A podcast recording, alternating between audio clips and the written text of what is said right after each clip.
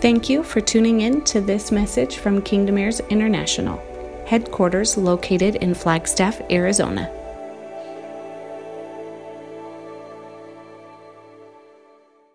Who is excited to receive all that is being stored up for you right now?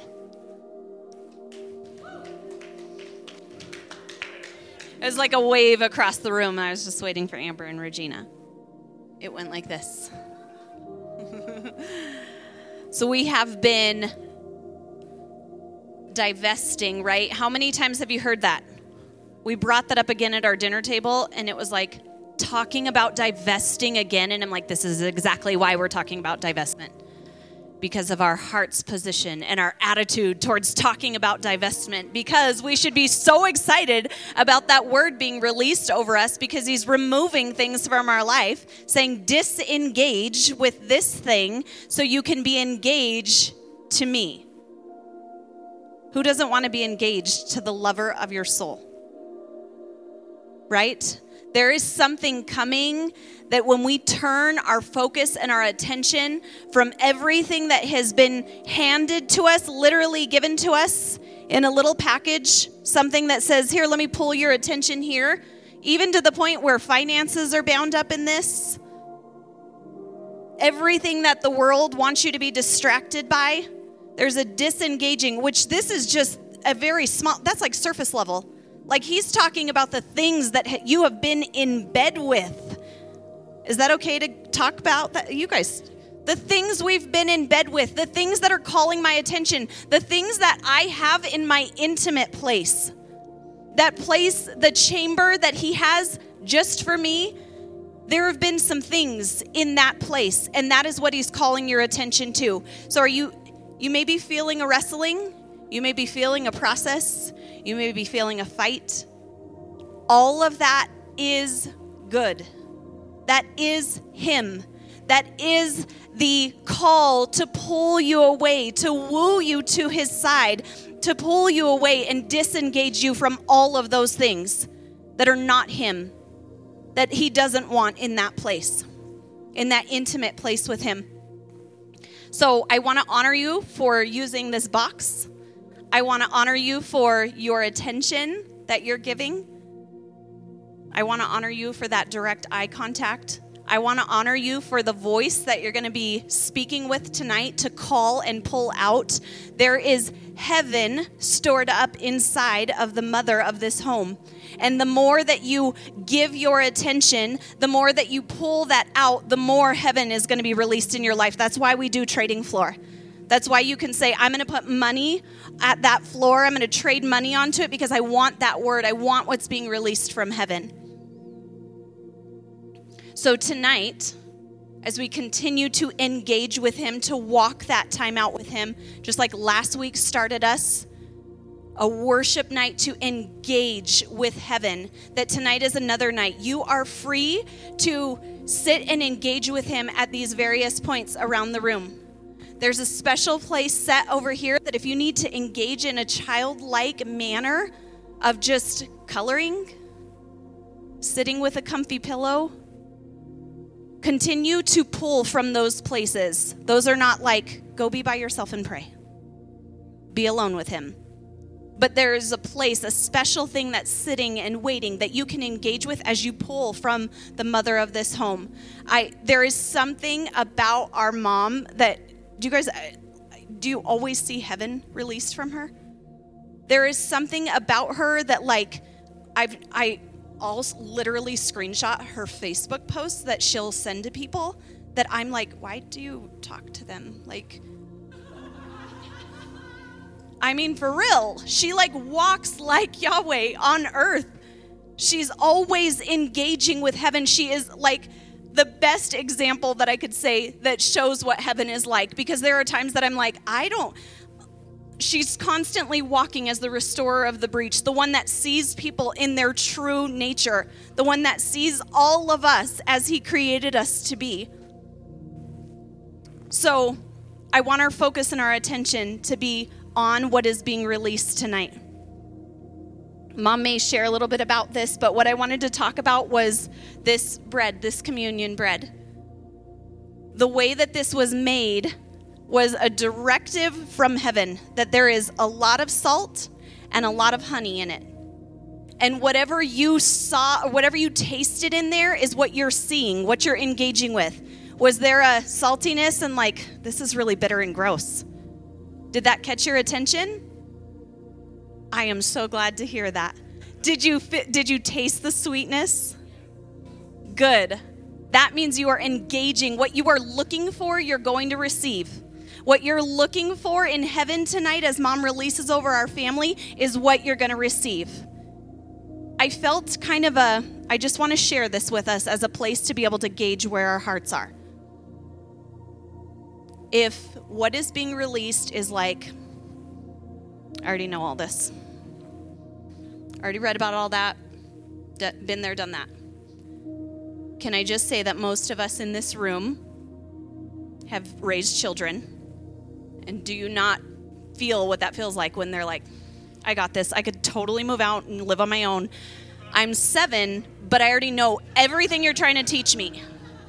And as a parent, you're like, I'm trying to send you out fully equipped, fully raised into all that you're supposed to be. And then that child goes out and grows up, and then they're like, I need my mom. Like, I don't know how to balance my checkbook. I don't know how to raise a kid. How do I get him to sleep at night? How do I stay married? What is intercourse? Like, all of it. At that point, you're like, Mom, everything you were trying to release over me when I was little, I didn't learn any of it. Please share it with me now. In that time, as the seven year old who's like, I got this, you think you're so mature, right? Has anyone ever stood in the place of, I've got this, I'm fully mature? I'm, it might just be me.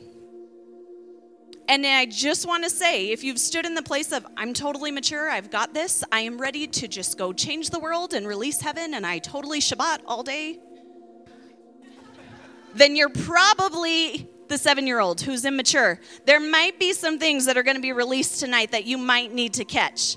So, fully engaged with your notebook. Take, absorb everything you can. Ways to pull heaven out of mom. Maybe, maybe, is that a weird statement? How do you pull heaven out of someone?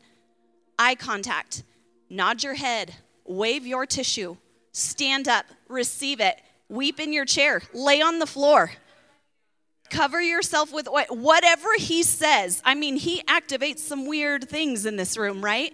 You are free to engage with heaven because the more that you do, the more that mom is like, heaven is attracted to that thing. Heaven wants to pull heaven wants to pour out on that. Heaven wants to respond to that. So take the opportunity tonight to be a son and a daughter who are sitting under this the mother and father of this home to receive all that there is. Let's position our hearts as those mature ones to say, I don't know anything, but I want everything. I don't have it all, but someday I'm going to own it all, and I need to pull everything out to be able to steward that. Mom and dad.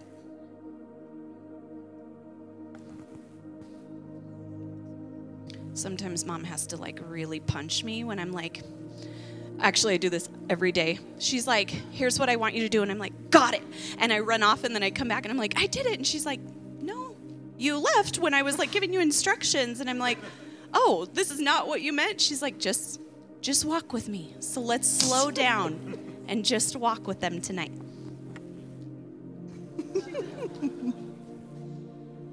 But the other part of that story isn't just that she left while I was giving instructions, it's that she comes back going, Isn't this amazing? And I'm like, Yes, but I care about the process, not the end result. So I don't. I don't care about the fruit, I care about how we got the fruit. Yeah.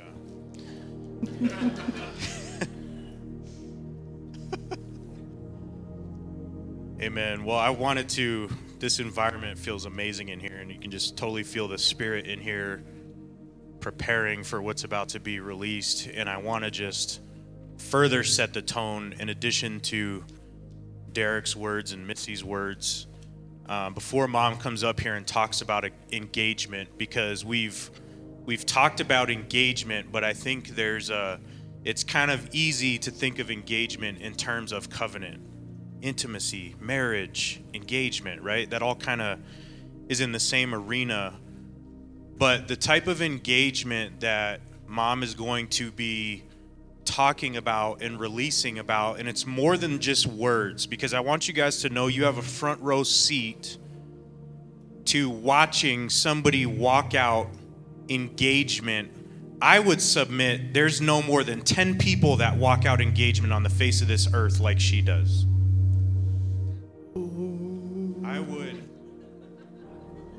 I would venture to say that there's not many That was my people amen. Because I get a front row seat to it every day of my life, watching her diligence and her pursuit and her hunger. And I don't know people like this. And so it's not just about what she's saying tonight, it's about the walk behind what she's saying. And we all get a front row seat to just listen to the and, and watch and glean from the process that she's gone through to even speak the words that she's speaking. But the type of engagement that that's going to be taught on and released not just tonight but for for weeks to come is a type of engagement that has to do with life or death. And if we claim to be if we proclaim to be hebrews and we proclaim to be crossover people then we have to understand this we have to understand this and it is life and death and i'm going to tell you why because in Romans, uh, in Romans 7, Paul's talking about sin. And we all kind of have this history of what sin is or what we've been taught in a very one dimensional way. But I want you guys to know that sin is very directional in nature. Sin has to do with trajectory, it has to do with the path that you're on. Ultimately, sin means missing the mark.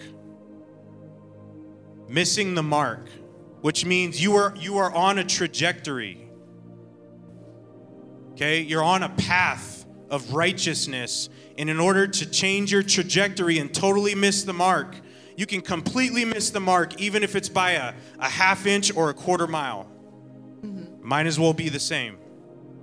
Right? It's not about divesting from what's over here and engaging what's over here. Everything's in front of your face, and you better hone in with laser focus on the mark.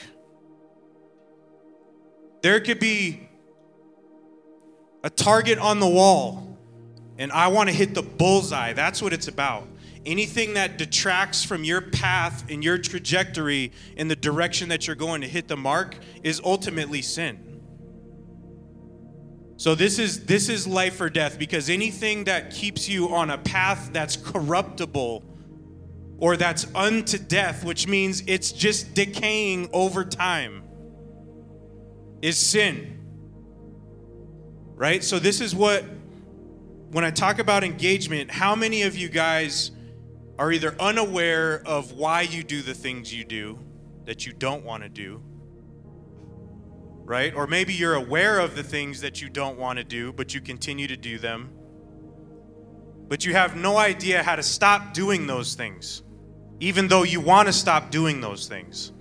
Is this making sense? How many people deal with issues in your life and you're like, I hate this issue. If I could get rid of it tomorrow, I would, but I don't know why. I just keep doing it. Right? If Apostle Paul said it, I'm sure we're struggling with it because he said, I continue to do the things I don't want to do, and I do the things that I hate right? I keep doing the things I hate, and the things I don't want to do, I keep doing them, right? In Romans 7, that's what he says. And I would submit to you that what we're going to receive tonight, we're the recipients of, is getting to identify and really understand by watching the example of a woman who's been a standard bearer since I've known her. Yahweh said several years ago, she's awake, aware, and engaged. That's the banner he put over her life. And she has upheld that banner like nobody's business. I've never seen her put it down. But we're going to talk about engagement tonight. And the type of engagement is to the depth that you can actually identify the root issues and transform those things that you've always said, I hate this thing, but I keep doing it anyway. And I don't know why the things that I don't want to do because ultimately I'm on a path of corruption and decay and it could be it could be right to the left or the right of the target. Right? It's not an about face like like divesting from this and now I'm turning to this. No, it's it could be um I'm I'm facing off target, now I'm on target. Did you see that? I'm off target, now I'm on target. I'm in sin because this path is corruptible and it's decaying, and now I'm hitting the mark. How subtle is that? For us to understand what engagement means, it's not necessarily for tonight. We're not talking about a, a, a typical you know, marriage related. This is absolutely related to covenant, but we're not talking about it in the way that we would typically think. Amen. This engagement has to do with hitting the mark or not hitting the mark, right?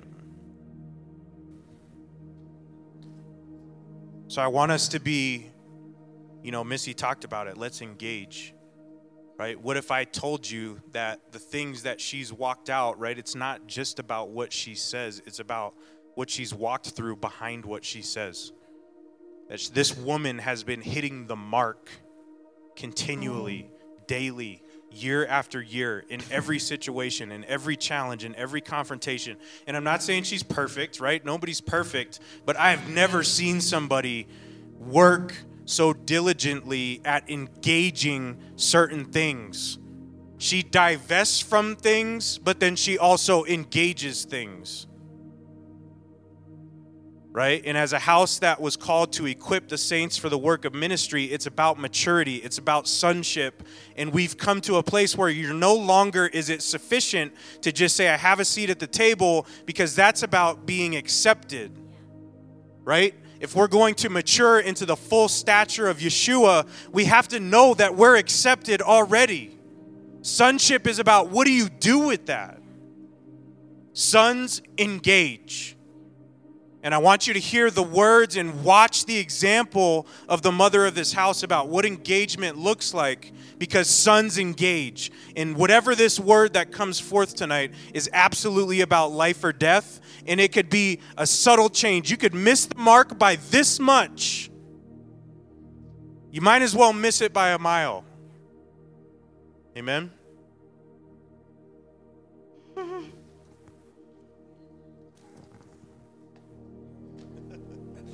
Go team. I am. I don't. Can you visibly see my shaking? I a little bit. I just. I, what today feels like for me.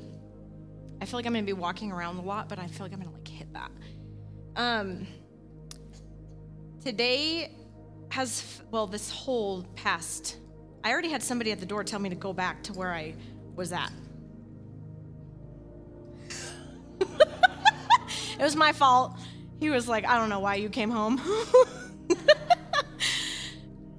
I don't. But I, it, what it feels like in the spirit for me is as if I've never done this before.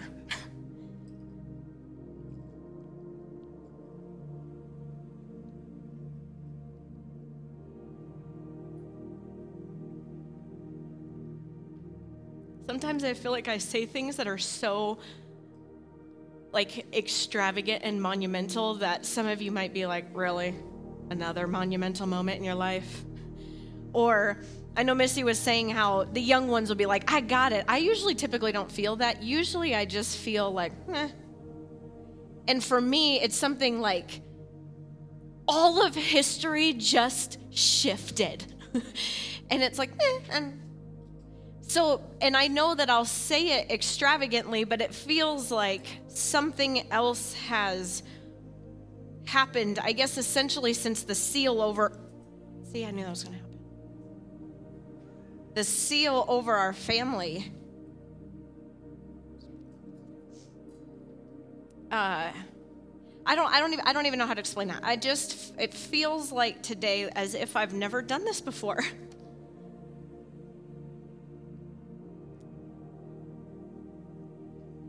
It's as if Yahweh decided to, you know, on the whiteboard and the pillars and and the in the direction that we're going, and we're like, oh, the floor of engagement. and for me, it feels like this is my floor. Like, um, like almost like as in all the work that has been done the blood versus blood and the knowing and understanding and then getting to a place of being able to understand this level of what we have been using the word engagement for a while. And we kind of use it flippantly and i don't know if we really understand what engage means.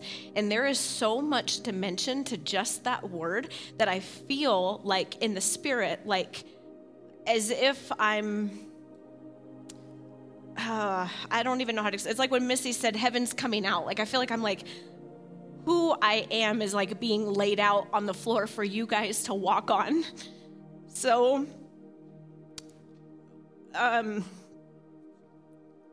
when he says like you're, you know, you're off target, that's not a condemnation of like, oh well, I guess I missed it, because like what I just said with Missy, it's not about hitting the mark either. It's about actively wanting to make the shifts and the move, to want to even see the target. There are people walking around on this earth, they don't even know there's a target. They've been taught this Jesus has just saved them by grace. So that means I don't have to do nothing. I can maybe show up on a Sunday morning and whatever the pastor tells me about the gospel, I'm just going to believe. And when I die, we'll figure it out. I'm talking to a group of people that are that are awake, aware and engaged and yet he's saying there's still more. And why? Because we're the ones that are going to be bringing that to a people that are so far removed from what it is that we carry.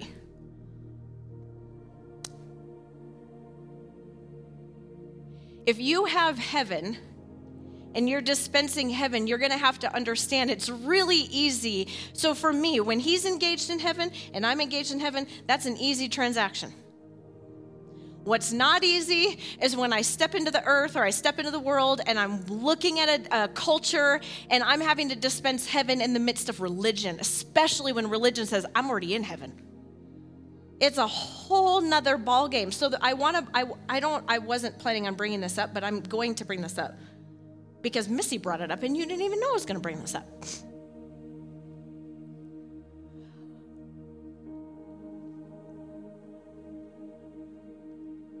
When she says that she takes screenshots of people that I talk to, what she's talking about is people that have spit in my face and walked away, and I will still love them down publicly.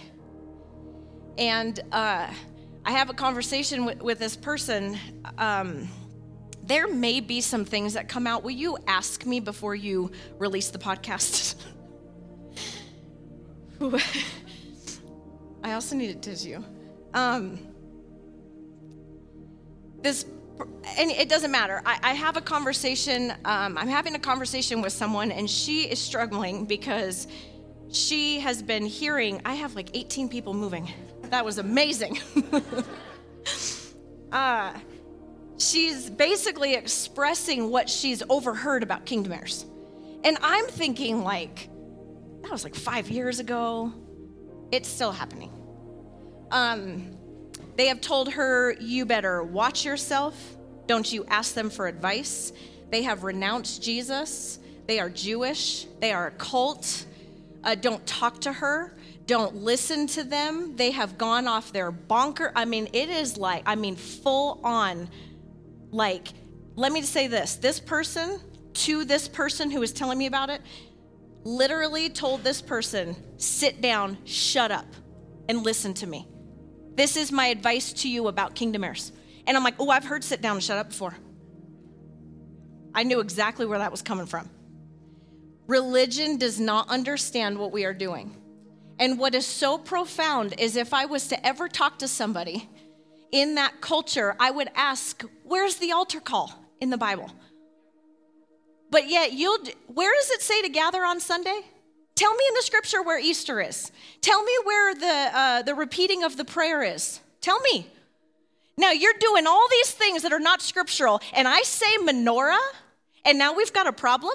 This lampstand that your pastor talked to you about, That's a menorah. I'm sorry you thought it was a lampstand. I'm just saying menorah. It's in the tabernacle. You don't even, you went to Sunday school. I, we learned about the lampstand, but now all of a sudden I say menorah because that's the actual word and we've got a problem. So what I'm saying is is we are walking a tightrope, a narrow of narrows because that's what you're I don't want to say up against, but that you're you have to bring light to that. So if we are not so filled, you'll just be like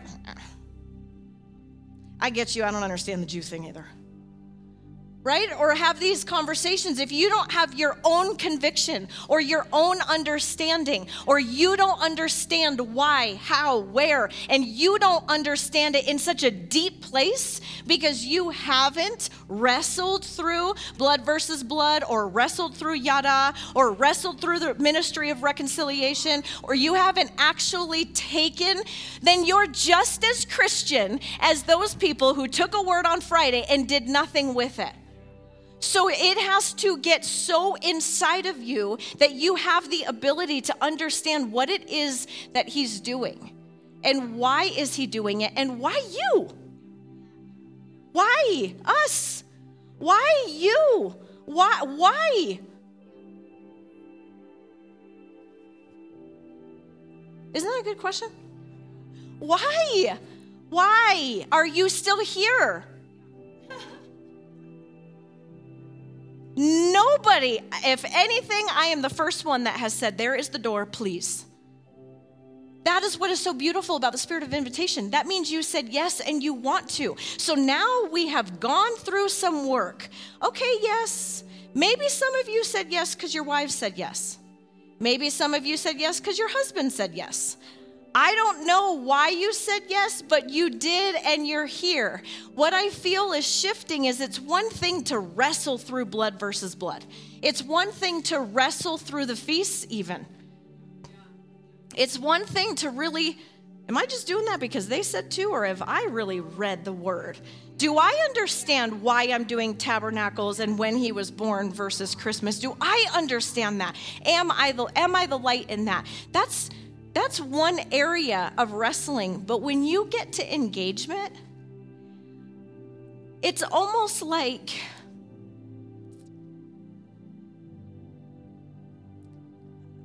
I don't even know if I know how to say this. It, it's almost like when you start to understand engagement, there's no separation. So before, when you're wrestling, it was easy for me as a mom to be like, all right, Jacob is over here with the blood versus blood. Amber and Jason are over here with the blood versus blood. Uh, John is over here, right? Like I can see the wrestling. I can see where people are at. I know they're yes right? I know, but I can see the wrestling. I almost feel like what's going to happen with engagement is there's going to be no more separation. There's going to be no more uh, this one over here and this one over here because an engagement, it's not really a wrestling. It's, I feel the shift that there is a, like, uh, oh my gosh. uh,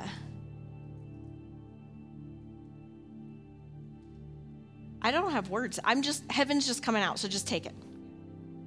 Because I'm like looking at you guys, and I just feel like there's, there's, something's gonna happen in engagement where there's like a forward and a back flow.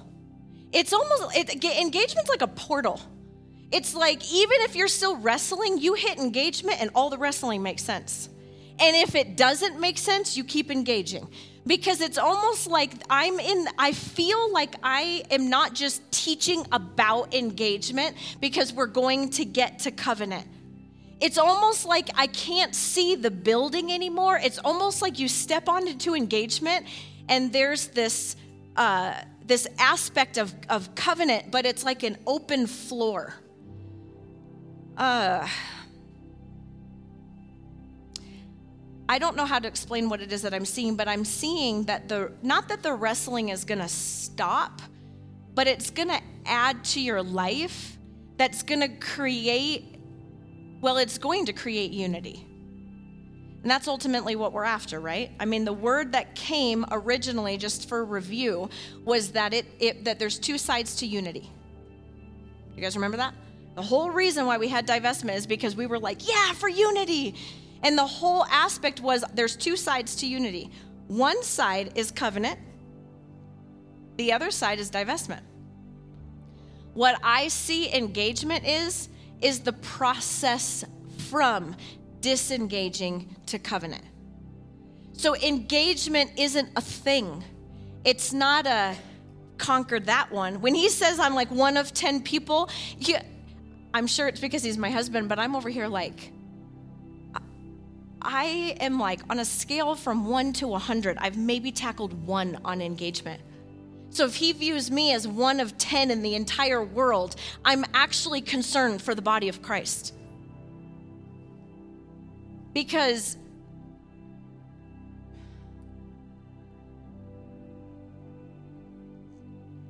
I, I'm not, I'm, I don't think I'm making sense. But, the, in, but I just feel, receive that what is going to come, that as we embark on this floor, something's going to shift in you. Because this isn't about wrestling anymore with, remember when we did the seal, what's my role? Do I know my role? It's your role is to engage your, your, your identity is to be a son or daughter who is engaged. So, let me get into some, uh, some engagement. Does that, does, that, does that make sense? Like with roles, it's like, the, it's like an even playing field. As, as intense of an engager as I am, you can be. And there's no like, uh, it's infinity, it's heaven. It's the uncreated realm. It's endless. That's what I mean. So when he says I'm one of 10, I'm thinking there's so much to explore. Right? It, there it is it is non-stop. It is it could be one time a day and I'm going to give some practical advice. I'm a teacher. It could be one time a day, it could be seven times a day, it could be by the minute you're understanding engagement. That's what I mean. It can be an in and an outflow. It's it's being able to uh, see heaven and earth at the same time. It's being able to navigate your life between work and heaven, navigate your life between family and, uh, and family and heaven. It's being able to navigate the, the cares of the world with heaven. It's being able to uh, dyna- family dynamics, heaven and earth. You know what I mean? It's not just like, oh yeah, that was a good word once a week, right? We've gone from the once a week, but have we? Yes. Because I want a people, I want my sons and daughters to be at work no joke. I don't care how important the meeting is. I mean, I've got an important job. I clean teeth. I'm a medical professional.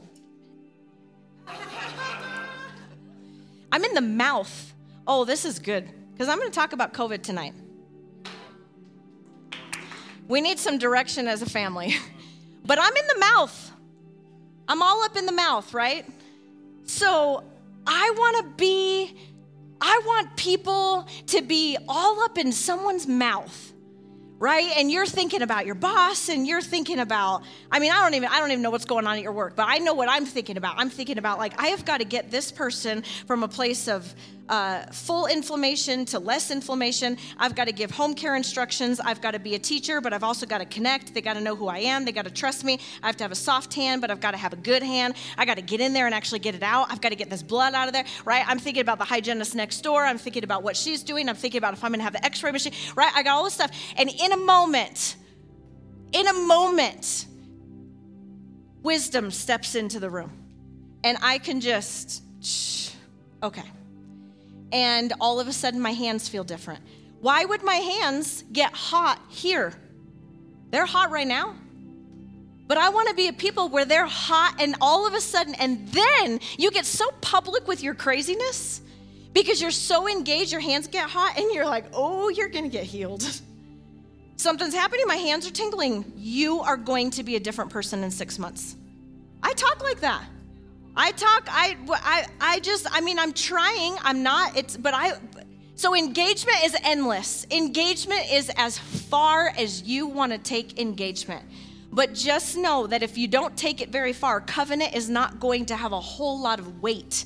It's not there's not going to be a whole lot of understanding because you're not you have not engaged. It's like it's like if I didn't know him and I had not engaged, I wouldn't understand covenant very well. That make sense? So I, I did not plan on saying that, but I feel like there is something that is going to happen in this family where it is going to be like another level of all in. Like we're all in. I would assume we're all in. I don't know why you'd keep showing up if you weren't all in. But there's like another level of all in. There's another heightened level of understanding discipleship because once you engage, you're going to want to understand what just stepped into the room right? You're gonna, I can't, somebody starts to wrestle blood versus blood. You can't do that by yourself. Let me tell you why you can't do it by yourself. You guys are gonna have to ground me back in because I'm just gonna keep going. Uh, there are some things that I want to release, and I think the reason why I'm shaking is because you guys know I was gone last weekend, and Yahweh flipped me upside down, inside out, right side up, on the ceiling, like probably levitate status. but not like because it was just bliss. I'm not talking about like, woo, this engagement, we're in love. I, I could talk about engagement. You know, when you're engaged, that's all you care about. That's awesome. but what happens when there's like life, right? And he's trying to get you to hit the mark, and he's like, hey, this is beyond. Mm, I don't know if I want to say it that way, but there's some things beyond just this feels good. Okay? He is opening up a door for me to be able to understand from the kingdom perspective. I think somebody wrote this down when I said it that there was a time where science and faith were together. There was a time. Then man stepped in and said, Nope, it needs to be separated. But that was never his intent.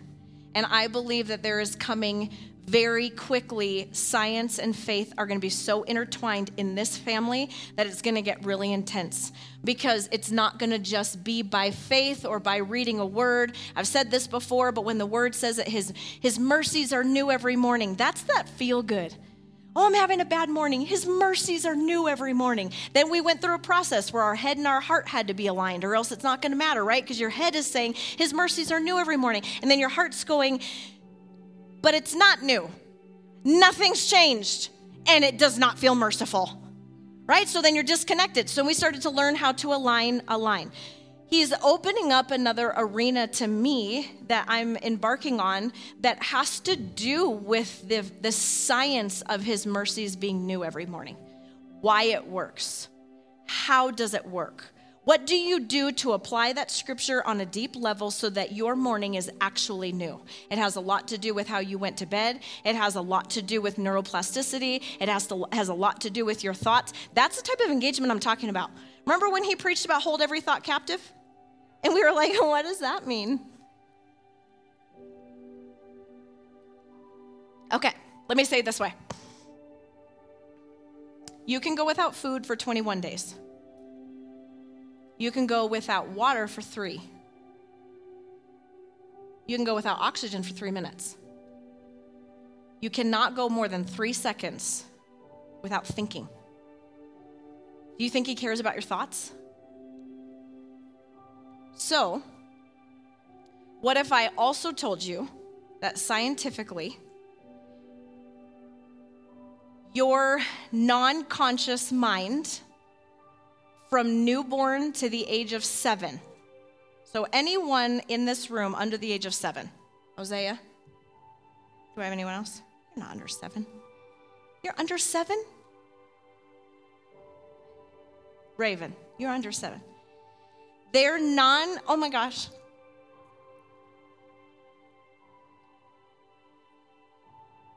Oh my gosh, Ren, you're perfect. I tell her, and Ren and Raven, Raven, Ren and Raven are both, you're, you're perfect. I say it all the time. Their unconscious mind, which means they are not, it's not conscious. They don't know that this is going on. From newborn to the age of seven, is recording everything. Recording your mannerisms, your attitude, your words, your language, your facial expressions, your joy, your anger, your frequency. And what's so crazy is your, your, your unconscious mind has no filter after, before the age of seven. It's just a recorder. It records everything and does not have the ability to go, that's not right, that doesn't make sense, that's not true, that's a lie. It does not have the ability. So then you get a bunch of people who fall in love with Yeshua, and you're 40 years old, and I'm just supposed to say, His mercies are new every morning. Yahweh's saying, let's make that real. And I want to teach you how to uncover your unconscious mind at a thought level because you have the power to transform and change the programs you're operating on. You have a program you are run by your unconscious mind and you are not conscious of it. You have programs that are playing over and over and over and over and over again, influencing your thoughts, your, uh, your, your, your, it's influencing everything your thoughts, your actions, your behavior, your emotions, your patterns, your triggers, your thought process, your heart. It, it's, it's a program. It's just underlying program. You are not aware of this program. What happens when a family is so empowered by being able to understand how to change our programs? Not to walk away from them, not to eliminate them, but to be the one that controls them instead of them controlling you. So, I say all of that because the level of engagement that we're gonna walk on is to the degree that every three seconds you have a thought. That means every three seconds you have an opportunity to engage with something. Every three seconds. If I had, if I gave you homework and said try it for every three seconds, I, I'm not. I'll have a thought, and I have to. I'm just. I'm. Is it okay if I'm just giving an example because I did not want to talk about that side of it, but I want us to have hope that there's more than transformation because there is something about our flesh, there's something about our, our soul, our mind, and our spirit but there's something about um, when I'm talking about engagement, I'm talking about such intentionality and such focus to be able to understand what is happening every three seconds. Because you have a thought that is filtered by a program that has memories, emotions. Uh, there's all the, it's, it, a thought is not just, a thought is not just, oh, I thought that. That thought is a concept that is attached to a whole lot. So, that level of engagement is every three seconds, I have the ability to see what heaven says about that every three seconds. That's what I mean by engagement. That's why I feel like there's like this even playing field. Because it's not about a role, it's not about, it's not about, what am I what is my what is my destiny? It's not it's can can we just be a people that engages and be so in it that we are f- so focused on heaven every three seconds. We want to trans- we want to transform the world, and we say we want to transform the world, but we're not given the tools to do it because we are saying, I keep doing what I don't want to do, and I keep doing what I hate doing. I, are you guys are? I am not alone in that, right? I wake up every day and I have to constantly be thinking. I've told you guys before what my struggles are, whether it be anxiety, hopelessness, depression lately. I have to actively engage some of the things that are going on, just anxiety alone. Especially if you've lived with anxiety your whole life, you don't even know when you're anxious. Typically, that's when you get married. And then your husband's like, What is happening to you? And I'm like, This is normal. This is how I grew up. This is what my mom and dad did, and this is how you function. And he's like, No, that's not how you function. I'm like, But this is safe. Right? Because my anxiety might be attached to a thought that I'm not safe. So when I feel threatened or a spe- well, it's not like he's threatening me, it's usually intimacy. And then somehow there's something that I'll just like I'll and then I and then all of a sudden I'm starting to get in tune with my triggers. And I start realizing I have patterns. My heart rate goes up, my ears ring. That that's not normal. I don't think I'm supposed to live like that. But before it was just like, yay, Yeshua. And then I'd go home and be like, what is going on? And it's not a bad thing, it's exposure. Can I say something super powerful? Okay. This is so good. And it, it radically just like freed me in the last week. Ah! If you don't have to show your hands, but if anybody struggles with anything in the arena of mental health, let's just say depression and anxiety, I am learning that that is not a mental illness. That is a warning sign that something is going on that you need to look at. What? I have even gone to the doctors. I have been on medications. I have been trying. I don't want, I have, and, and Yahweh is saying that's not an illness. Exposure is coming in your life because I'm trying to figure out why am I struggling with this now? And he's like, because you're ready. There are some programs that have been playing that I'm allowing you to be unlocked now because you're willing to engage because you if that would have been brought up 6 years ago kill me now I, mean there's just no way that there are things that I could have dealt with there are things that's why somebody said it don't if something is happening in your life or anything and you don't like it or you feel uncomfortable do not push against it.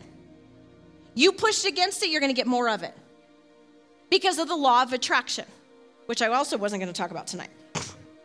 But everybody keeps talking about like you know do a mirror right? If you're if you're carrying heaven so like noel when you're like yeah i'm like all right right? So it's attractive. If if but the opposite the opposite can happen so it's like if if if something's happening in my life and i start to just push against it more of it shows up in your life that is what is so hard because then you actually run more, you push against more, but anything you push against is going to happen more in your life.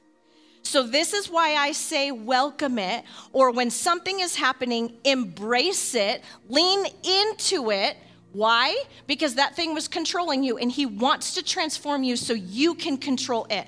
But if you keep pushing away and you keep running away, you're just putting it under, under the rug and acting like it's gonna go away. It's not gonna go away, it's your program. In fact, if you have something that keeps popping up in your life, same old story, happened again. Anyone who knows me intimately knows I say that all the time.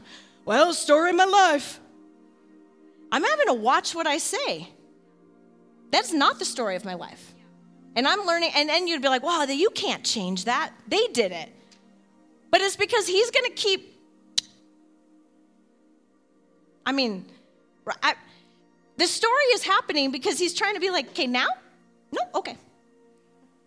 It's all right. Go around the mountain, it'll come back. Now? No, okay. Okay, now? And then all of a sudden, you're going to be in a place you'll be like, okay. And then you just kind of go through that process. But I am telling you that engagement is going to be a huge tool for us to understand what's happening. Because it's, I guess that's what I mean. It's almost like I feel like engagement is like open. The the pillar of blood versus blood was an issue in all of us that we had to deal with. So we were wrestling that one issue. With engagement, it's all game. So be aware, be available, be ready because it's not going to be one pillar issue. It's going to be now? You want to deal with that now? You No? Does this make before it was like we were all like, okay, we are all going to wrestle this. And now I just feel like you step into engagement and it's open. And that's scary because I like. Like that's why I'm freaking out today because I feel like I could go in a million different directions and I like like okay and he's like okay engagement Are you guys all right? Okay.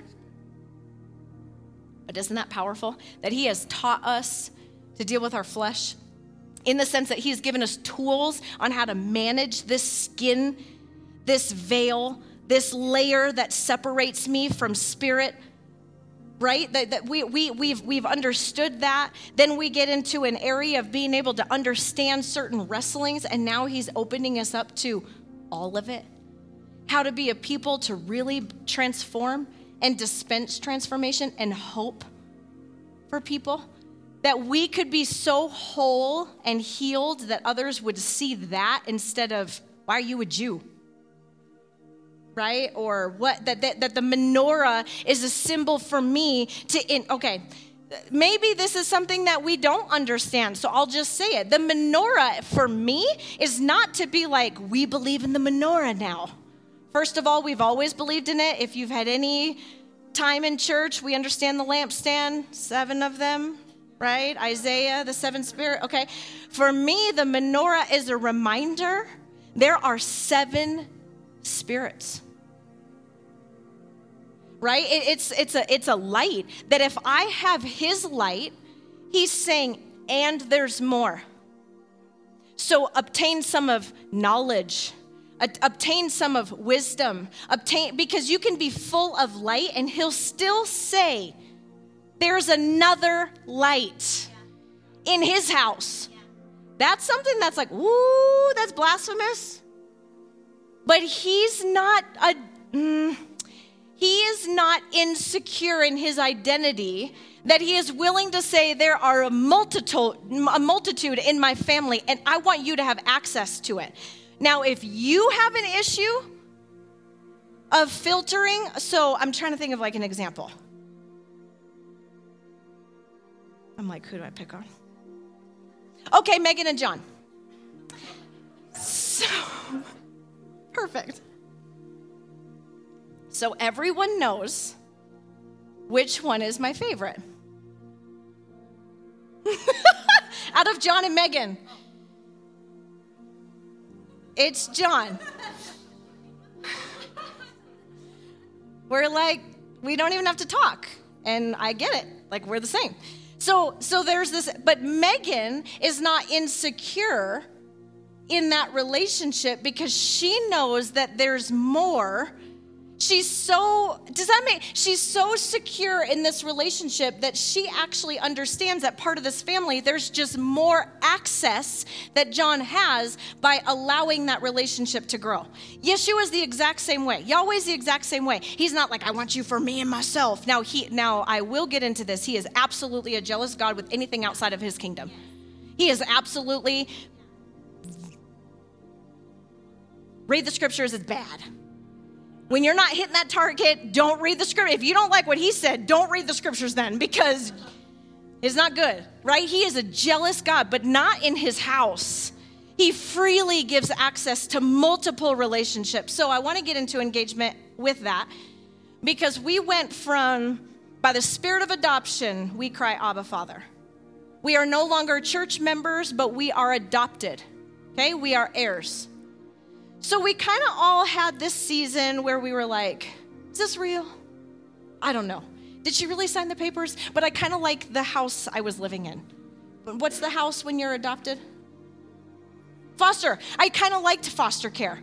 Uh, I didn't have to commit, right? Oh, poor me. I, I had foster care, but really it, it fed you because it you didn't have to be part of a family and you could just go wherever right? So so we went through this kind of like but i kind of liked foster care. Am i really part of the family? But i really and then you know for me as the mom i had people who threw fits. They'd leave the house. They didn't like the room i gave them. Jen. Just kidding. I saw your face. You were like right? It's this like is this for real? What does by the spirit of adoption mean? Then all of a sudden you start to get farther in the process. And then you start to realize like the family keeps eating at the table.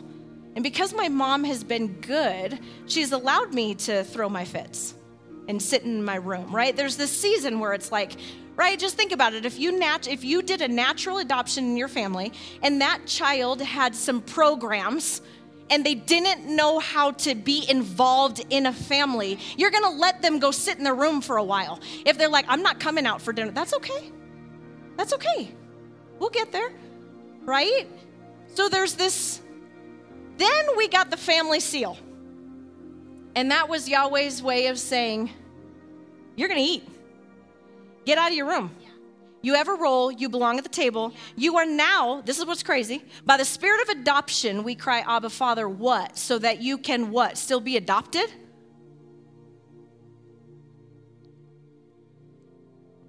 By the spirit of adoption, we cry, Abba, Father, so that we can be heirs with Yeshua. You become blood.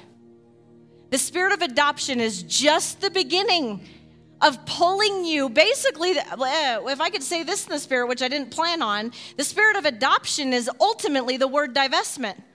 It's an invitation to leave the foster care system.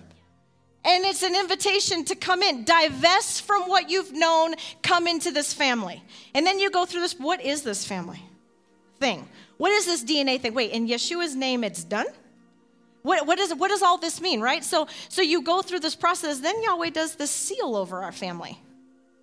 Right here. A house united. Can we get them one? Okay. Done. They got one. So at our birthday, you said it looked really intimate and it, and it was amazing. And what happened that night was uh, 5782 for bait, that we are a home and we are a house united. And what he said was at that moment is you're no longer, battling what is this, but now you're a son at the table.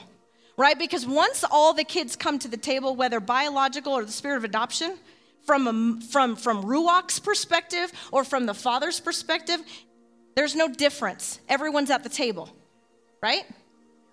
So the seal happens and we're at the table. Okay, this happened really fast, so I'm sorry. I'm sure you guys probably thought, okay, cool, we're gonna sit at the table and eat for like two years, like we did with adoption. or whatever, right? I mean, we went through this process of like all those pillars, and Yahweh's like, in two weeks, three weeks, he's basically releasing sonship in such a way that what he wants to express tonight is what are you gonna do at that table? You're not just coming and eating, you are coming and engaging. So, we've been using the word engagement a lot. The word that I want to bring is that when you're at the table, what would you do at the dinner table? What, what does that look like to just sit at the dinner table with a family? Would you, I mean, this is just a practical example, but would you be like, yeah, food's good? Especially if you just came out of the room, you're gonna be like, right? I mean, you're gonna, you're, I feel like, I, I don't, I feel like you'd be like, what? What, Ethan? Right? Like, the good taste, like the silverware. Like, I just feel like if I came out of the, no. I just feel like if all of a sudden, and I am at heaven's table where all of a sudden there's more than just Yahweh? Wisdom sitting there. Hadassah is there. Paul is there. You're going to be like, I read about you. What is happening? Like, I heard about you. I feel like you would be so what? Engaged you would be aware, you would be awake, you would not be falling asleep. You would be like, what is happening? What is that color? I've never seen that color. Right? You are you would be you would just what is that movement? I've never seen that movement. You would just be so Yes, mature. So what's happening is is that by the spirit of adoption you divested from what you knew and entered into his bloodline.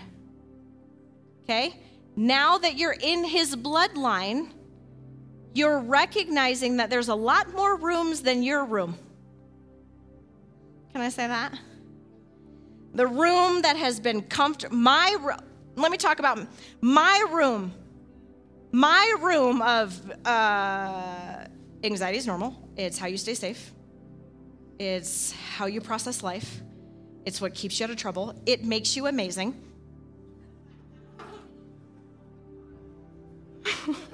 I'm amazing.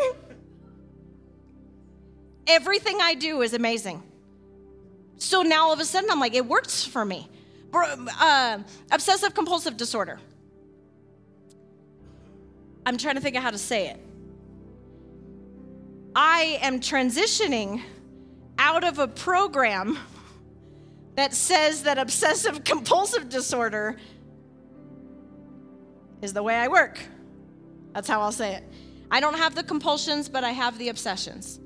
But as a hygienist, you kind of want an OCD hygienist. Am I right? You don't go to a hygienist and not have an OCD hygienist. If you do, you need to switch to hygienist because the point is to get it out of there, not be like, mm, good job. You know, like you don't get complacent, like, oh, you know, and dismiss your patient in 20 minutes. Like you don't do that. You're going to like get it right. Like you, it's, right? But now I've walked, I've been in hygiene for almost 20 years. I've been walking around like OCD good. So then all of a sudden, when he starts to expose, can you stop obsessing over that thought and retelling the story over and over and over again? I will become, I, you guys, it's so bad. It's great when you're a hygienist but it's not good when I don't have control over it and it's a program always playing because when I'm not cleaning teeth, I probably shouldn't be sitting there retelling a story over and over and over and over again to the point I cannot stop.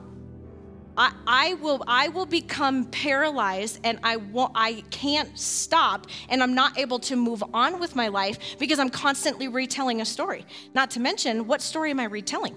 Probably the one that's like, there we go again. It's like, well, yeah, you've been saying it for the last 10 hours. right? So it's like there's this, there's this there's things that have worked for you, is what I'm trying to say. Can I be as bold as to say, your room in the house has been great? You've been in the house. Praise Yahweh, I'm adopted. But I'm going to my room. wow, that really worked for me. She cooks really good. She'll hand me the plate under the door. Come on. I almost can point all of you out. I'll be like, I just dished this up three weeks ago. You weren't paying attention. Now you want me to dish it up at midnight? Just kidding. I love it. I'm not kidding.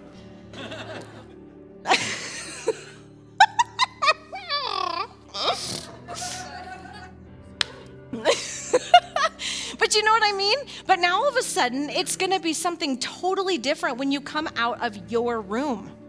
Because he's that good. He'll let you come in with your stuff. Right? When you moved in, you brought your, I mean, I did. I brought I brought this and I brought this and this worked for me and I brought right I brought all of that into his house. But when he says come out of your room and start to eat at the table, or what if he asks you to go into somebody else's room? Ooh. What have you been okay, okay. You put on a show last Friday. Right, Eric? I say that I say that because of what you just shared. This lifelong issue of something that he probably has never been able to expose to a group of people has just been lurking there. And you know it comes out when he's driving. Cuz it's there. But all of a sudden, you know, he comes out and he's getting this revelation. So I'm saying before, it's one thing to worship. Be like, man, Eric is so mature, and look at that. And then you go in his room and you're like, what the? But that's what's so amazing because that's what Yahweh does, right? And it's not, I can say that because it's not scary. I tell my stories because I'm not pushing against anyone. Shine the light, please. Just, I mean, Ellen, come all up in my room. I'm not saying I'm gonna be nice about it. my, my daughters will come up all up in my business. I'm like, who invited you here? Get out of my bed. And sometimes I do. I'll be like, leave, come back tomorrow. I'm fine, Megan. God. Yeah. Can you stop asking? And she, I mean, the reason why John's my favorite is because Megan is like, Dad. It's a great thing. it's a great thing when you're ready to receive them in your bedroom. But if you're not, you're like, yeah, when I don't want to be the recipient, I don't want to drink that right now.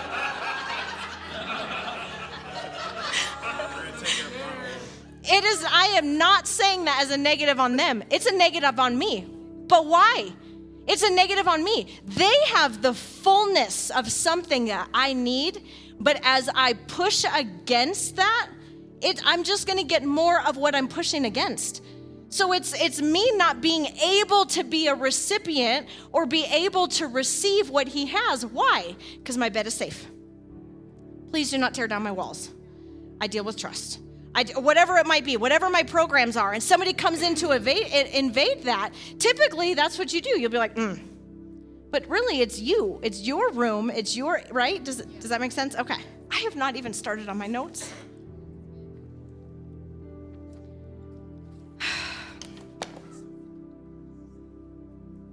what? What'd you say? It's all right. There, get out of here. All right. So, what I'm doing tonight, what I'm about to do tonight, is I am in charge by Yahweh. What?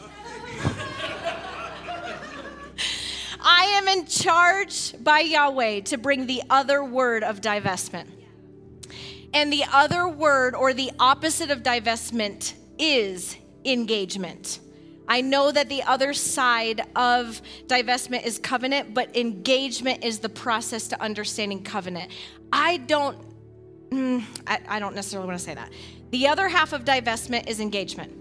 Okay? So, like he said, I know he said that there was like a target, but I am seeing it kind of like an about face. That's just how I saw it in the spirit. So when you're when you're talking about it's one thing to say, I need to divest from that. Let's say, throw out something. I keep using my own mental health issues. Porn. Okay. All right. I need to divest from addiction. Let me say addiction. I'm going to divest from addiction. If you do not turn your focus, which means engage, with the opposite of addiction, you will naturally go back to addiction. So you have to find the opposite of addiction. And for every one of us that deals with addiction, it's go I mean OCD is addiction, right? Uh, that addictive behavior or addictive whatever is there is a story in your life that he wants to get to the opposite of. So I can't say what the opposite of addiction is because it's the opposite of it's different for everyone. Whatever your opposite is is what you're going to engage in. And it will be the hardest thing. Because if he says, I want you to divest from addiction, and the, uh, the word is antidote, right? The antidote is connection. Typically, it is a whole lot easier to be like, I've been addicted my whole life. I this makes sense. This is my connection. This is my relationship. It doesn't talk back to me. So when Yahweh says connection, you're just like, but then that means there's another voice. But that's how we grow and that's how we mold. And so so tonight is all about understanding the introduction that when we use the word engage, first of all, let me tell you this. There's at least 3 levels of engagement. Okay? Not levels in like hierarchy, but there are three dimensions of engagement. First one is pre covenant, pre marriage. Right? You get engaged. And just so you guys know, maybe we'll get to it, but I have an entire page on all the gushy betrothal engagement stuff.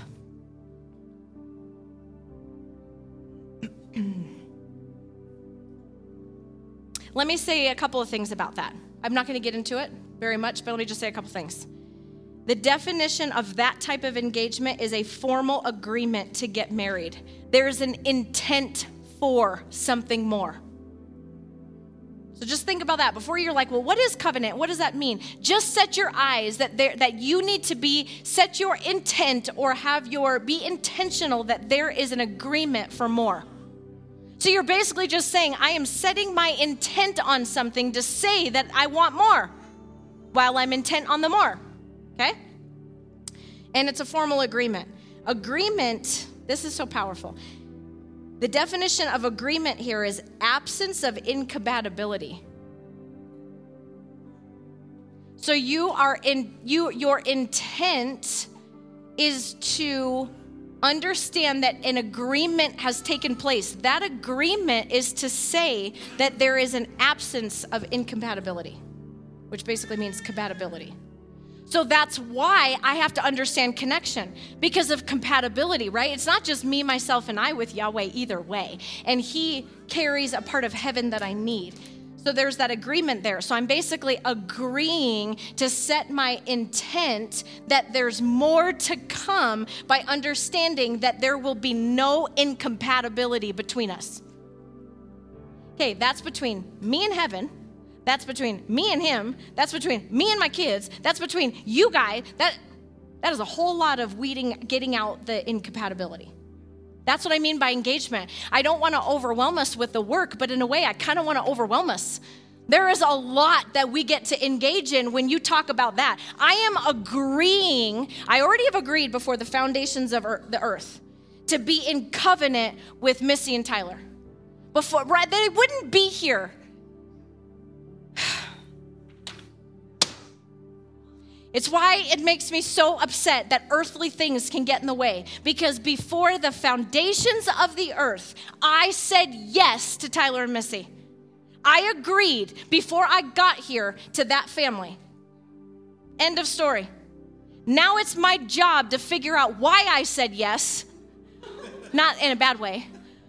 But why did I say yes? What did I say yes to? And what is my role? And I'm not gonna figure it out by laying around. I'm not gonna figure it out by showing up on a Friday being like, stupid. I'm not gonna figure it out by sitting in my room. I'm not, I might not like it, but I, Missy needs to be in my bed. I was gonna say Tyler, but that could be weird. But that's all right, we've done that. we will watch movies in bed together, right? There's something about being so intimate that it's not for the purpose of intimacy, but it's for me to find out why did I see them before the foundations of earth? And I don't want to waste away my days. What is it for them to pull it out of me and vice versa? So there's an agreement. I, all I'm saying is that there's an agreement for covenant. Okay, Here's another one. That's the other one. Okay, another thing I want, I'm gonna say one other thing about engagement with when it comes time to marriage. The Hebrew culture doesn't do Western culture engagement. Engagement, Western culture is like, here's a ring, maybe not a ring. We're kind of a thing. We should probably get married. Why don't we try it out? And then we plan a wedding with the intent of, up until I say I do, we'll see up until I say I do. And then let me take it a step further. After I say I do, I'll still will see. Okay? Western culture. Okay? Hebrew culture. Three dates. Family's definitely involved. Has nothing to do with attraction, has everything to do about compatibility. Has to do with goals, mindsets, how many kids you want, where you want to live, what are you going to do with your life, what, your, what do you believe? I mean, that, that's what it is. Three dates. Then they get uh, they have a betrothal ceremony. It is a legally binding agreement. Engagement is a legal and binding agreement. We don't understand engagement because we say it's flippant. We don't realize it is a legally binding agreement in the Bible when it talks about betrothal. It is a legal binding agreement saying what is to come. And it's all about compatibility meaning it's not about like attraction or feelings, even. Okay. All right. The second type of engagement is has a lot to do almost with like it's it's described a lot like with in strife or in war, but it's a lot of what he talks about engage, grip, grab, seize. Right? That's the other type of engagement. It has a lot to do with winning. It has a lot to do with you know, holding fast, right? The third level engagement is more of the one that I feel like we're supposed to embark on first, which um, which has more to do with awareness. Engage is, well, I'll, let me read the definition. Okay, you guys ready? This is a definition for this for this one, and this is the one I feel like we really need to focus on. Um, for now, an arrangement to do something or go somewhere at a fixed time. It's a promise to meet or be present at a particular place and time. Promise could be described as oath, pledge, or binding. And I say that because we as a family in the next couple of months are going to be producing pledges, our personal convictions, our vows. When you're in engagement, you're going to begin to engage in some things, and some things are going to begin to come out on a personal level of, right? we have talked about that. Missy's talked about that. We're bringing a token of our divestment in two weeks. You're bringing something to symbolize this is what I'm walking away from but then at some point, he's going to want you to bring your pledge, your vow.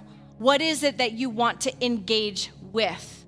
So just be thinking about that because it has a lot to do with being focused, intentional. It's what I talk it's what I was talking about. If you're at the dinner table, you're not just like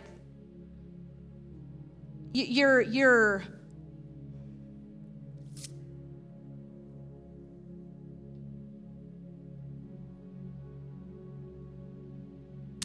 yeah, I don't I don't necess- I don't know why the table keeps coming up. But you guys remember the Hebrew word for table that at the at the table is where his mysteries are revealed to sons and daughters. It is a secret place where he allow, he will only reveal the mysteries of his heart at a table. In an area where sons and daughters have gathered. Why? Because you're ignoring him? But because you are engaged and you are intent and you are focused. So I'm going to give you guys, I'm going to give you some words. So whenever we hear the word engage, here's some words intention, focused, capture, catch, grab, seize, draw, take part in, win, throw oneself into, enter into, launch into, immerse, join, bind, agree, encounter, face, meet. That's a lot. That's a lot to, you know, when we just say, like, let's engage as a family. Use any one of those words. Take part in family time. Not just, and I'll do this. You guys have seen me do it. It's family time. And I'm like, Rena, it's time to go. No? Have I snuck by? Only Megan has noticed that? I there are I'm an introvert, so there are times where it's a press, but this is saying take part in those times. But what does even take part mean? I can hug and be in a right frequency. I could be all the way from we've got to go, all the way to like, okay, all right, all right, give me a hug. or, yep, that, yep. Mm-hmm.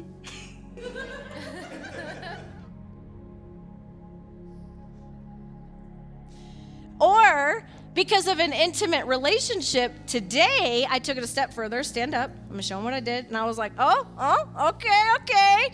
He's been working on his leg presses. Now, here's what's crazy. That might seem superficial, but that has a lot to do with a blood versus blood issue. It has to do with self care and it has to do with not doing things alone.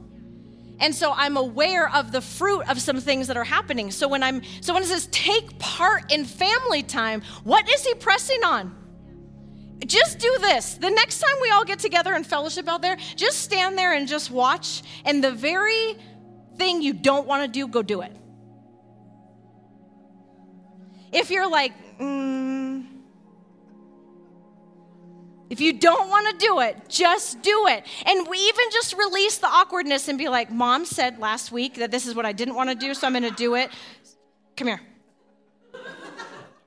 If you're not a hugger, do that. If you're not a kisser, do that. Whatever. I mean, be engaging with Yahweh, man. Because I've I've opened up to Tyler about this. I've told him I will struggle. I will. You guys. I don't know if this happens to you guys, but I will get ready for Friday, and I'm like, I cannot wait to see all of your little faces, and I just want to hug you and kiss you, and I get so excited. And then I get in the building, and I'm like, what the hell? I swear I get super awkward, super weird. I'm not as bad. I'm working on it, but I'll just I'll just kind of like get like I don't know. I just what do I talk about? I, I was so excited to see you. Now you're here, and it's weird. I don't like, I don't know what to do. And then Tyler's kind of has the same issue, so he'd call me and be like, "Well, you didn't say hi to me," and I'm like, "Well, you didn't say hi to me," and you're my son. You're my son. We lay in bed together, and we're worried about who's going to say hi to each other. That's because of my program. Something's being played, and all of a sudden I step in a family and it is blaringly loud. When I'm at home, I'm ain't nobody messing around with my I'm just I'm safe. I don't have to say hi to nobody. He's he will oh, he's so amazing.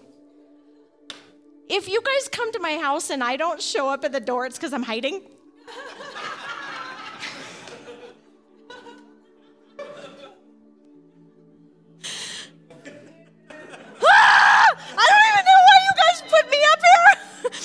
Confessional.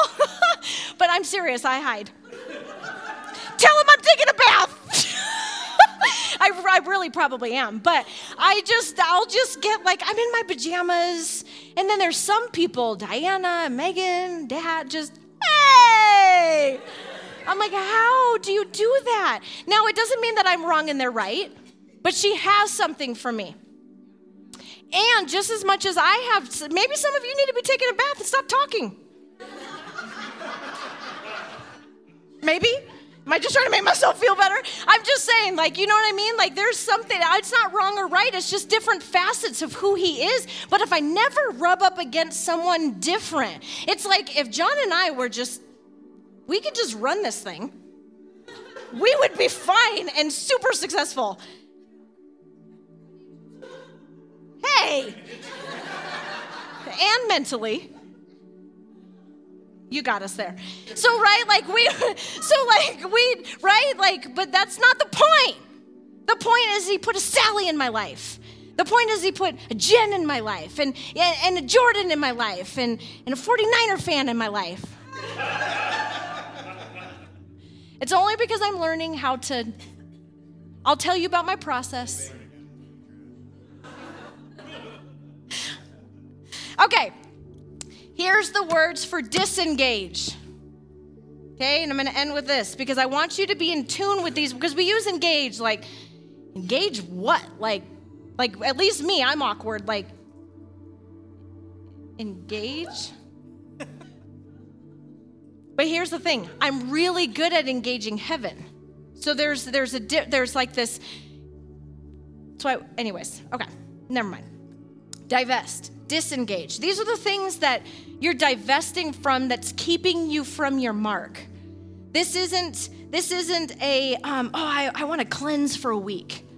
This isn't a well I'm gonna divest from. Give me an example. Sugar, beer. Uh, it, it's not like a I'm gonna st- what TV. I'm not I'm not gonna stop something for a little bit. This isn't a fast. This is a divorce.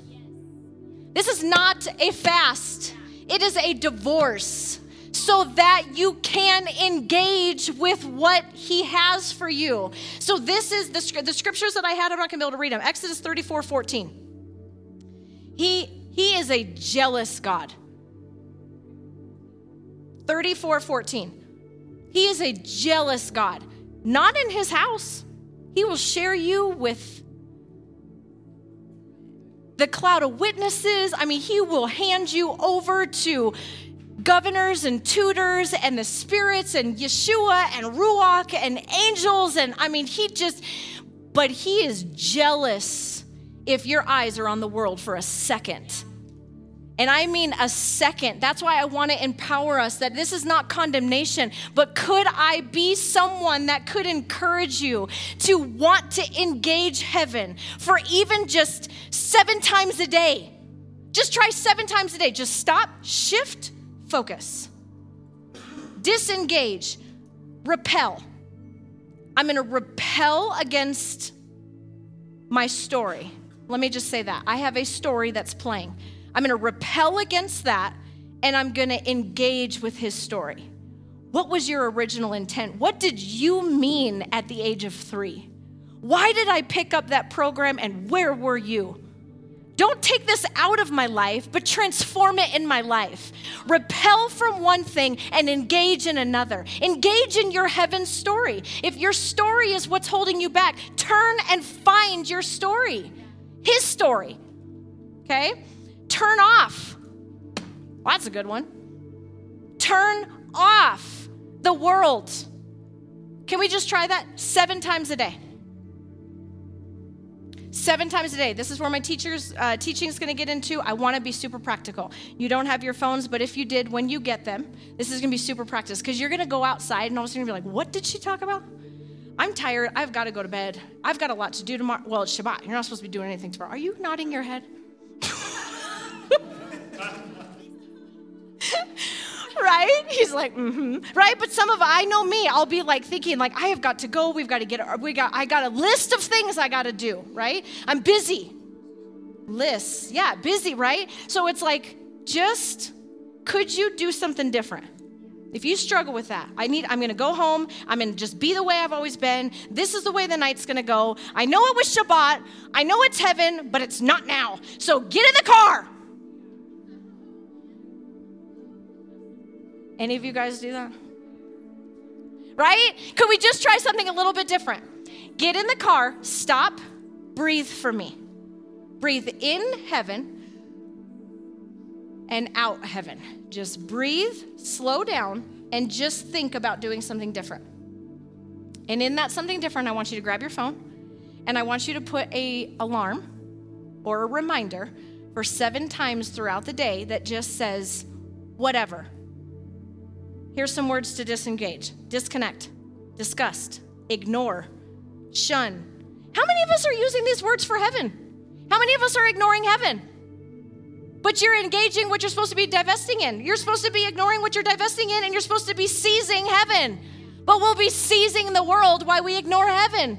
I'm only asking for seven times a day. That's a whole lot of seizing the world and ignoring heaven because heaven is after you. Heaven is nonstop. I don't even want to say 24 7 because there is no time, it's outside of time. It is a multitude. Heaven is constantly just, and it's not way up there. It's right here. It's right here. Heaven is like knocking, like, did you want to talk to my story?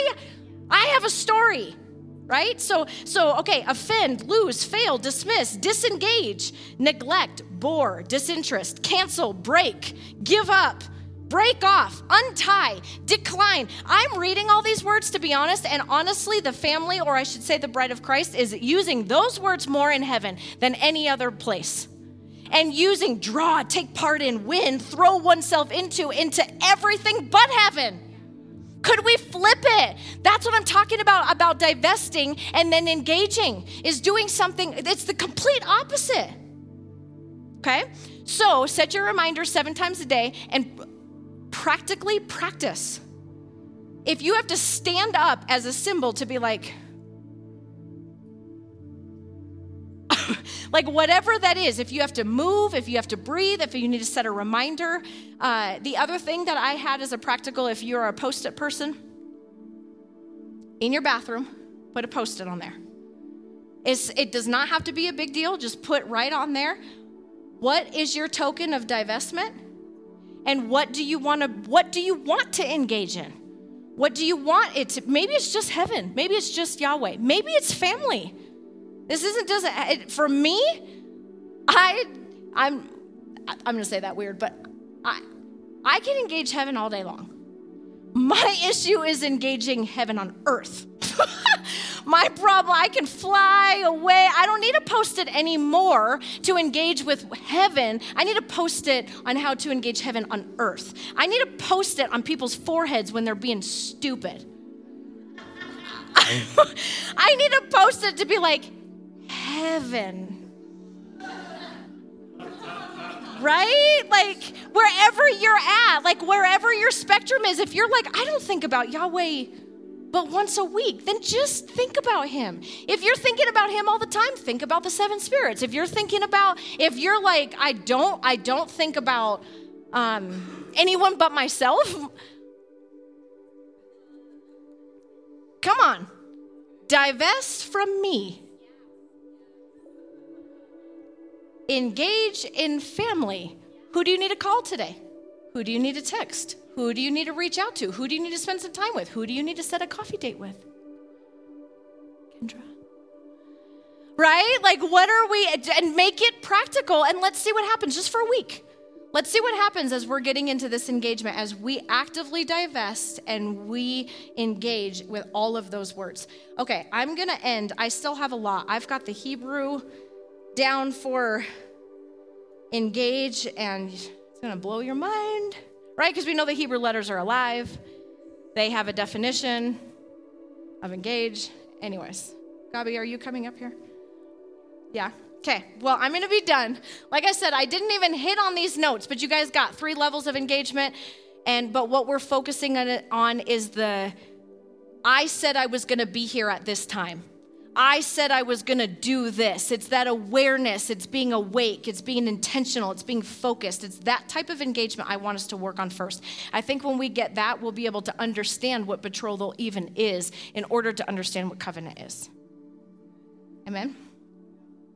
Okay.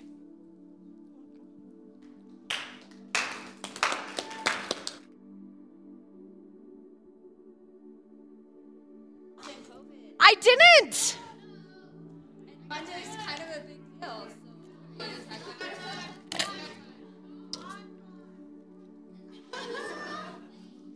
I'm looking at you, John. okay, really quick. Stop. I want I want to give our family some direction. Now, I am stepping in boldly as the mom in the house. Okay? We got a word back in 2020 when all this started. And what was the word? False crown.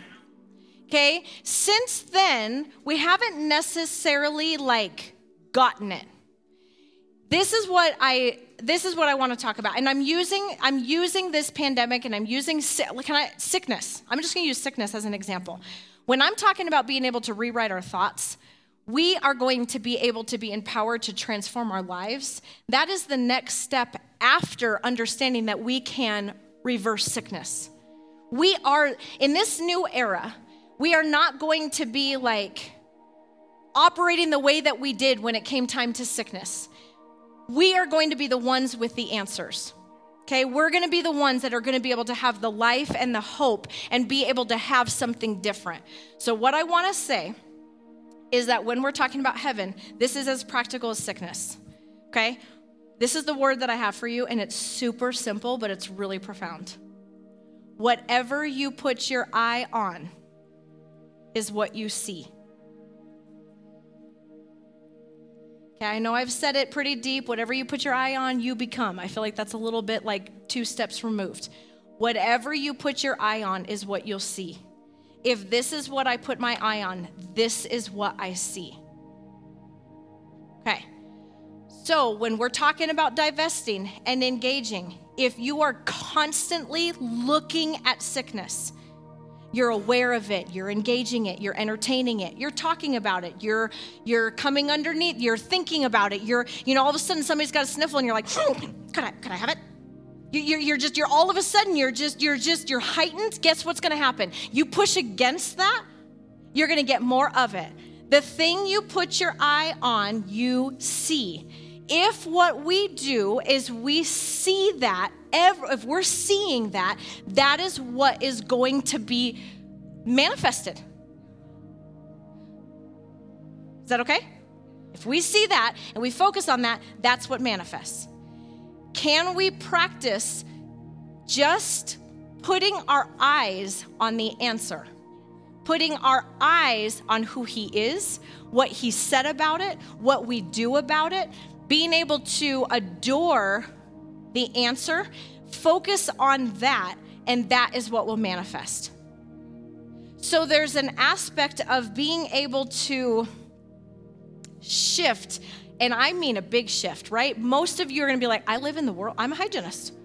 Like I, I, am in the world. This is what's happening. There's school systems. These are the rules. These are this is what. But do, do not. And this is something we've had to work through with our with our kids. If you push against it, it's going to stay.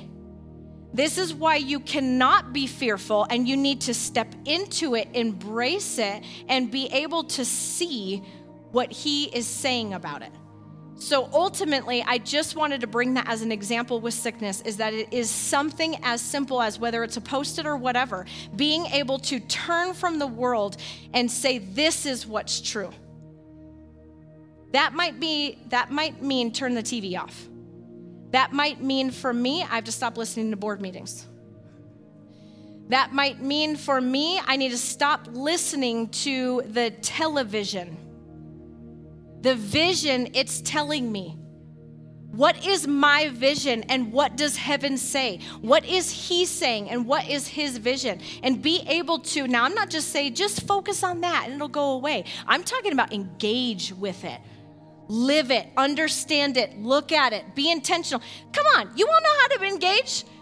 Because at one time or another, it's hit our families where we're like, hmm right? And all you're you're dissecting it. You're understanding. You're trying to figure out how to maneuver it. You're you're you know all of a sudden you're you're you're you're figuring it out. All i'm saying is could you figure out as much of what heaven is saying as what the world is saying? If you're having to navigate policies or if you're having to navigate different things or vaccine or not vac well it's not it's not a vaccine but immunizations versus not immunizations like all those different things just take as at least as much time and step into heaven and say, What does heaven say about this? Before you move or put any more mind power or thoughts on anything else, because He does want to say something. So I think I'm going to leave that at that. But I just, as our family, we started off with calling it the false crown. And the reason for that is because so much, it's becoming so politicized. It's not even Read what?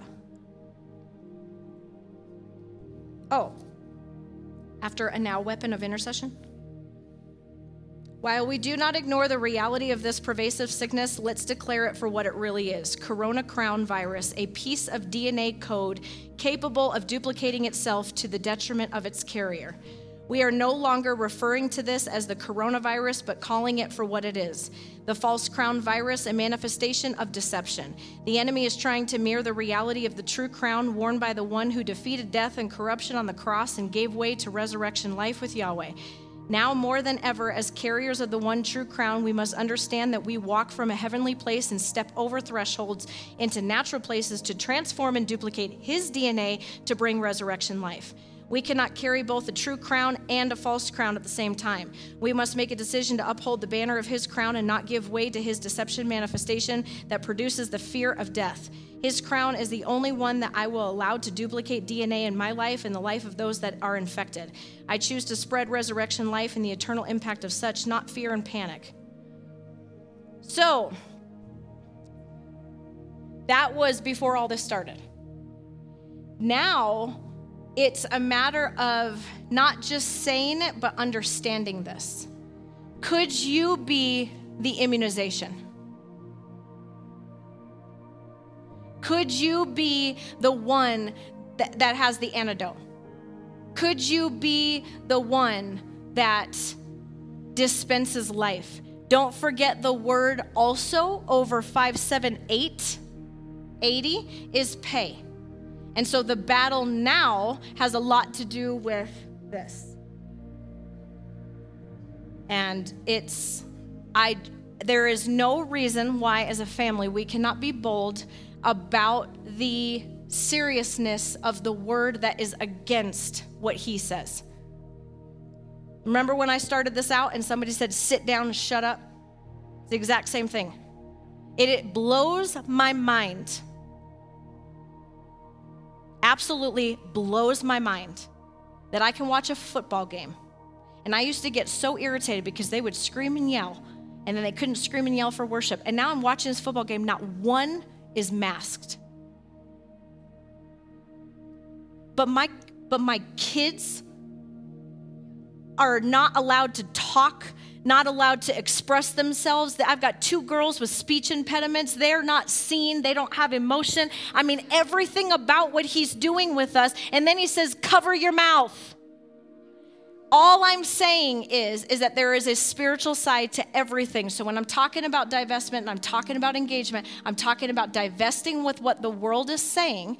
There is a way to operate in the world, but don't just flow with the world, divest from that, see what heaven is saying, why, what, where, when, and be a studier. If any of you, and I don't know if you are, I'm not, but if any of you are a studier of that, just be more of a studier on what he says. That's all I'm asking because we are going to be carriers of the truth and carriers of the antidote for the world. And one more thing Would you guys blow me up if I said that Yahweh allowed it? Okay, nothing gets through him. He did not create it, it did not come from him, but he did allow it. Why? Why? We are getting closer and closer and closer and closer and closer and closer to our rehearsal time. And this is training ground. And the reason why I wanted to get bold is I have been feeling that our family has not been trained. There is a training ground for this on how to overcome, not be moved by it, not be moved by sickness at all, and be the answer for others.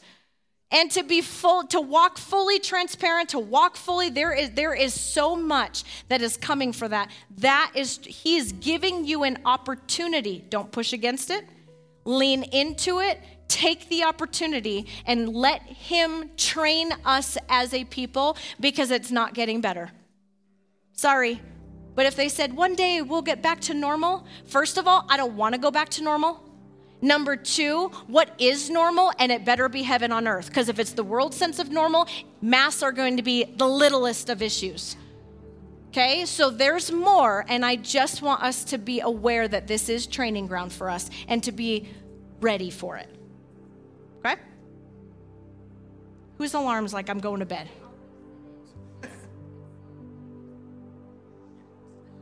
okay, I'm done. Thank you for listening to this message from Kingdom Heirs International. If you have received insight and revelation with this message, we invite you to claim that revelation by trading on the trading floor with this ministry. You can do that at kingdomheirsflag.org. Thank you.